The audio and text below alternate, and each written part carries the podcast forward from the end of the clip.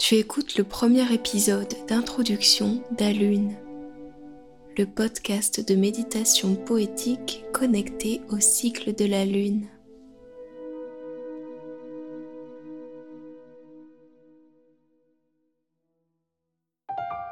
Salut toi, on ne se connaît pas encore, mais je suis heureuse de te rencontrer pour le premier épisode d'Alune intitulé Seul sous la Lune.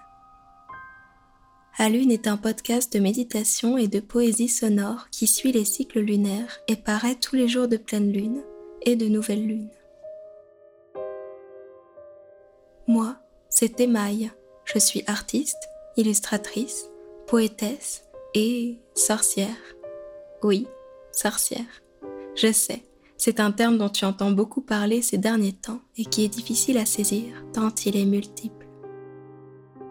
Je pourrais t'en parler pendant des heures, car l'histoire des sorcières est riche et captivante, mais en voici les grandes lignes. Sache que ce mot, sorcière, est à genre et qu'il désigne des personnes détentrices de savoirs ésotériques, médicinaux, divinatoires, astrologiques parmi tant d'autres, et qui les met en pratique dans son quotidien pour son utilisation personnelle ou pour les autres c'est ce qu'on appelle communément la sorcellerie. Tu as sûrement déjà entendu des légendes sur les sorcières adoratrices de Satan et dévoreuses de vierges. Elles ont toutes été inventées à l'époque de la chasse aux sorcières, initiée au XVe siècle, pour persécuter et condamner en masse les irréductibles âmes païennes qui réfutaient la religion catholique. Depuis cet épisode destructeur, les sorcières ont continué de pratiquer la sorcellerie dans le plus grand des secrets, dans des cercles très fermés. Il faudra attendre les années 50 et l'écrivain et fondateur du néopaganisme moderne, Gérald Gardner, pour en entendre parler à nouveau. En 1970, en Italie puis dans le monde, des groupes de féministes réhabilitent le terme sorcière dans le vocabulaire commun en hommage aux femmes brûlées durant la chasse aux sorcières. Mais à ce moment-là, le mot prend une terminologie politique et se compose à l'image de femmes rebelles luttant contre les systèmes d'oppression dont leur genre est victime. Aujourd'hui encore, lorsque tu entends le terme sorcière dans l'actualité culturelle, celui-ci est en fait l'héritier de la réhabilitation politique des féministes des années 70. Le mot au fil des âges, a donc été dépouillé de son sens magique et spirituel. Pourtant, être sorcière aujourd'hui, c'est aussi varié que d'être euh, fan d'Harry Potter, sage-femme, lithothérapeute, prophétesse, herboriste, artiste, cuisinière, magicienne, tarologue, astrologue, mais également païenne, wiccan, néo-païenne, athée, taoïste, bouddhiste, et pas seulement féministe.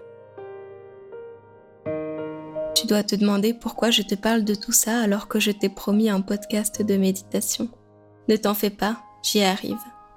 Si je n'étais pas sorcière pratiquante, si je n'avais pas eu accès à tous ces savoirs et croyances magiques et spirituelles, moi et mon esprit, autrefois athée et cartésien, n'aurions jamais pu avoir ni l'idée ni l'envie de faire ce premier épisode et tous ceux qui suivront.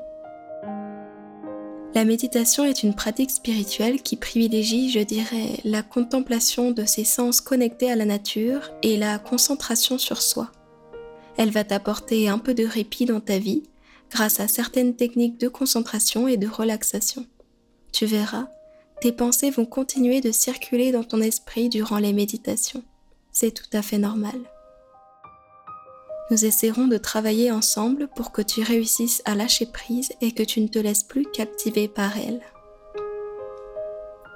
Je ne suis moi-même pas une experte et cela fait plus d'un an que je pratique la méditation.